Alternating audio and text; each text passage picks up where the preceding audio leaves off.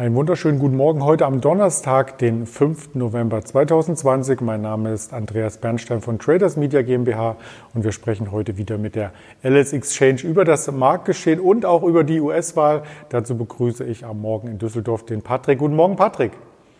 Hallo Andreas, ich grüße dich. Ja, das ist ja ziemlich aufregend mit der US-Wahl. Zum Glück nur alle vier Jahre, aber es ist noch ein wenig äh, Zittern angesagt. Der DAX hat sich gestern auch durch den Handel gezittert, äh, früh morgens noch mit einem Down Gap gestartet. Wir waren vorbörslich bei der 11.800, konnten dann im Laufe des Tages zulegen, die Kurslücke schließen und am Ende des Tages sogar auf ein solides Plus verweisen. Warum das denn? Ja, genau, das ist gerade angesprochen. Wir hatten gestern eine Schwankungsbreite von 600 Punkten im DAX fast. Ähm, und das geht natürlich damit einher, äh, dass dort sehr, sehr lange Unsicherheit über den Wahlausgang herrschte oder noch immer nicht, nicht Klarheit äh, darüber herrscht, wer letztlich der, der neue äh, Präsident wird oder der alte bleibt. Ähm, gestern Morgen sah es eher so aus, als würde Trump die Wahl für sich wieder entscheiden können, wo dann in den Umfragen ja mal ganz weit abgeschlagen war.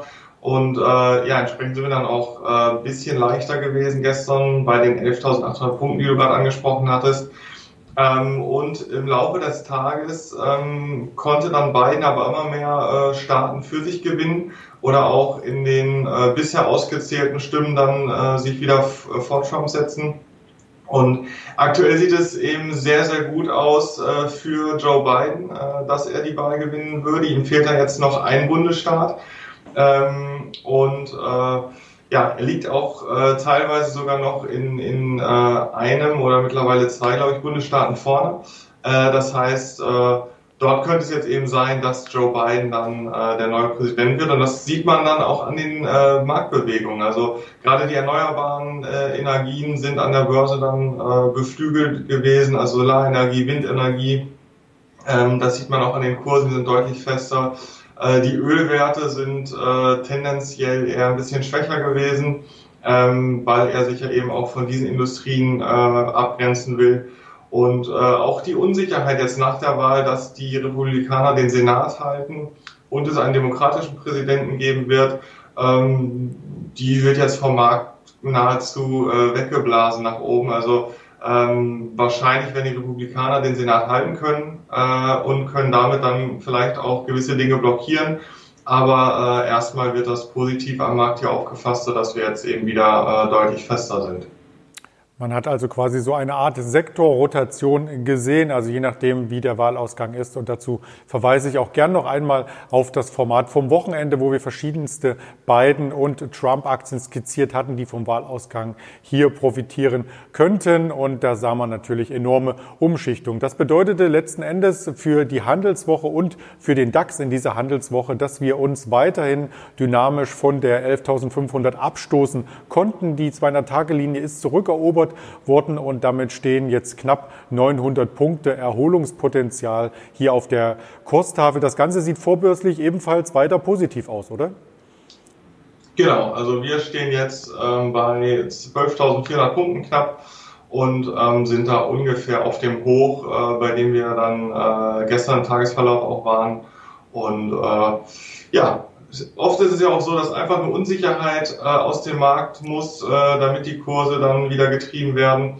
Und äh, jetzt haben wir eben äh, mehr oder weniger ein Präsidentschaftsergebnis und äh, entsprechend äh, kann das sein, dass hier auch einfach nur die Sicherheit so ein bisschen zurückhört und wir entsprechend freundlicher notieren. Thema Unsicherheit, das äh, schlägt natürlich auch bei einigen Quartalszahlen zu. Wir hatten hier mitten in der Quartalssaison bombastische Ergebnisse hier vermelden dürfen, unter anderem gestern auch von Zalando. Und heute kommt der weltweit größte Rückversicherer, die Münchner Rück, quasi mit Zahlen um die Ecke. Und man muss äh, sich schon fragen bei den Zahlen zum dritten Quartal A. Natürlich, wie sind sie ausgefallen, das wirst du uns gleich darstellen. Und B, warum so kurz vor Jahresende immer noch keine Jahresprognose gegeben werden kann. Ja, das äh, liegt natürlich äh, auch mit oder hängt mit, mit, mit der äh, weltweiten Pandemie zusammen. Also die Corona-Schäden ähm, kann man nahezu unmöglich abschätzen. Und äh, so hat man jetzt dann auch die Quartalzahlen präsentiert, aber kann da weiterhin kein Gewinnziel ausgeben, ähm, was das Jahr betrifft, weil man eben auch nicht weiß, wie das letzte Quartal werden wird. Also wird es Lockdowns geben, welche Versicherungsschäden treten auf. Also Ähm, das ist einfach ein Bereich, da hat man absolut gar keine Planungssicherheit, äh, solange man eben nicht weiß, wie die Pandemie weiter verläuft. Wie sahen denn die Zahlen im Detail aus? Ähm, die, die, äh, die, Zahlen zum, zum dritten Quartal sahen jetzt ähm, eigentlich so aus, wie es auch schon grob äh, im Vorfeld bekannt geworden ist. Also der äh, Quartalsgewinn in Q3 ähm, ist im Vergleich zum Vorjahr um 77 Prozent eingebrochen auf 202 Millionen Euro. Ähm, man hat hier dennoch ein ordentliches Ergebnis eingefahren, also trotz der ganzen äh, Schäden, die man, für die man hier aufkommen muss, 200 Millionen Euro in Q3 verdient. Äh, somit hat man jetzt im bisherigen Gesamtjahr in den ersten drei Quartalen rund eine Milliarde Euro Gewinne einfahren können. Das sind 60 Prozent weniger als im letzten Jahr. Äh, allerdings sind auch äh, enorme Versicherungssummen gezahlt worden. Also man hat hier Schäden beispielsweise beim Ausfall von Großveranstaltungen, äh, die versichert wurden, äh, Stillstand von Betrieben, die abgesichert wurden. Äh, auch die, die, die Todesraten sind natürlich gestiegen. Und entsprechend ähm, muss die Münchner Rück auch hier im Falle von Lebensversicherungen aufkommen. Und das sind alles Schäden, die hier zu Buche schlagen. Und insgesamt gibt man die Belastung der Pandemie mit etwa 2,3 Milliarden Euro an. Und ähm, dann kommen natürlich noch die Unwetterwaldbrände hinzu, die es in den USA gab. Also das war schon ein sehr, sehr schwieriges Jahr. Äh, umso beachtlicher finde ich, dass man da jetzt äh, dennoch eine Milliarde Euro Gewinn einfahren konnte in den ersten drei Quartalen. Und häufig ist es ja auch so, dass man dann eben die Versicherungsprämien entsprechend anpasst, sodass man hier für die Zukunft ähm, gegebenenfalls noch besser gewappnet ist äh, und dann auch schnell wieder an die gewohnten äh, Jahresgewinne äh, anknüpfen kann. Äh, also das bleibt, das bleibt spannend, äh, auch wie die Pandemie jetzt weiter verläuft und was für Auswirkungen es haben wird. Aber insgesamt ähm, sind die Zahlen so, wie sie bekannt waren im Vorfeld schon und äh, relativ solide, so wie ich finde.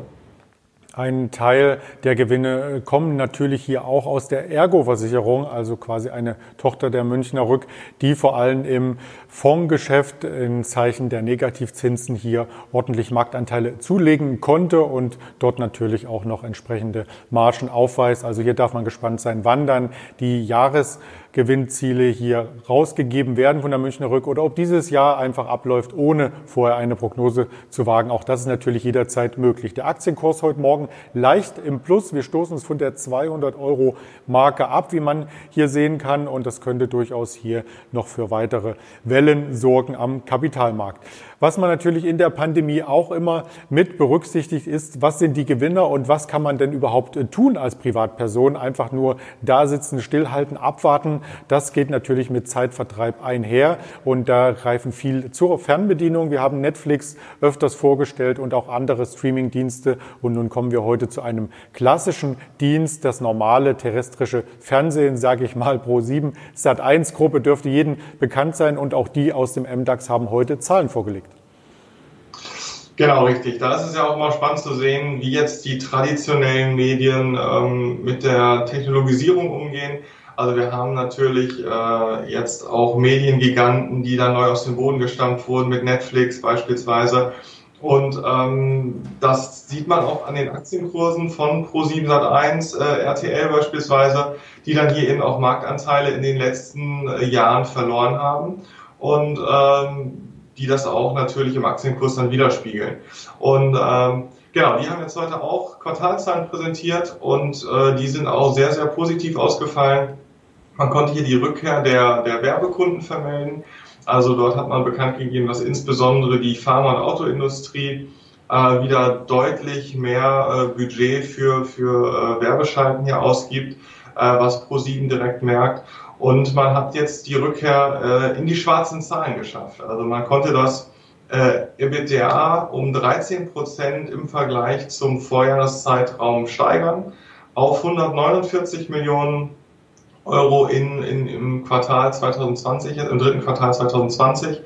Ähm, und der Umsatz ging allerdings leicht zurück auf etwa 920 Millionen. Hier griffen dann aber die Kostensenkungsprogramme, sodass insgesamt die, die Erwartungen deutlich äh, übertroffen werden konnten. und der Gewinn sogar auf knapp 70 Millionen Euro verdoppelt werden konnte. Also äh, auch die äh, Online-Portale ähm, liefen hier zum Teil sehr, sehr gut. Also äh, da gibt es die Online-Drogerie Flaconi. Ähm, dort hat man ähm, bekannt gegeben, dass, äh, dass hier wirklich positive Entwicklungen zu vermelden sind. Und dann hat man ja auch noch unterschiedliche Dating-Portale, die hier online laufen. Also man stellt sich hier jetzt auch nochmal äh, neu auf, auf die Gegebenheiten ein am Markt und ähm, ist dann auch jetzt viel online vertreten und ähm, weiß auch, dass das klassische Geschäft, ähm, klassisches Fernsehen vielleicht ähm, nicht ganz so margenträchtig in der Zukunft sein wird, wie es vielleicht in der Vergangenheit war. Ähm, allerdings, ähm, wie gesagt, sind auch hier erstmal positive Entwicklungen vermeldet worden ähm, durch die Rückkehr eben der zahlungskräftigen Werbekunden. Hier wurde ja auch in den USA zugekauft äh, mit dem Datingportal Meet Group und äh, da ist natürlich Parship mit integriert worden und auch eHarmony unter einem Dach letzten Endes. Hast du da einen Favoriten? ich habe da keinen Favoriten. Ähm, das ist auch äh, so ein Gebiet, auf dem bin ich nicht so aktiv. Von daher ähm, kenne ich mich da auch gar nicht so genau aus, aber natürlich äh, jeder, der äh, dann Fernsehen guckt, dem springt dann die Parship-Werbung fast permanent ins, ins Auge dort. Ähm, das wird dann wirklich sehr, sehr stark auch auf den eigenen Kanälen beworben. Ähm, aber einen Favoriten habe ich da nicht.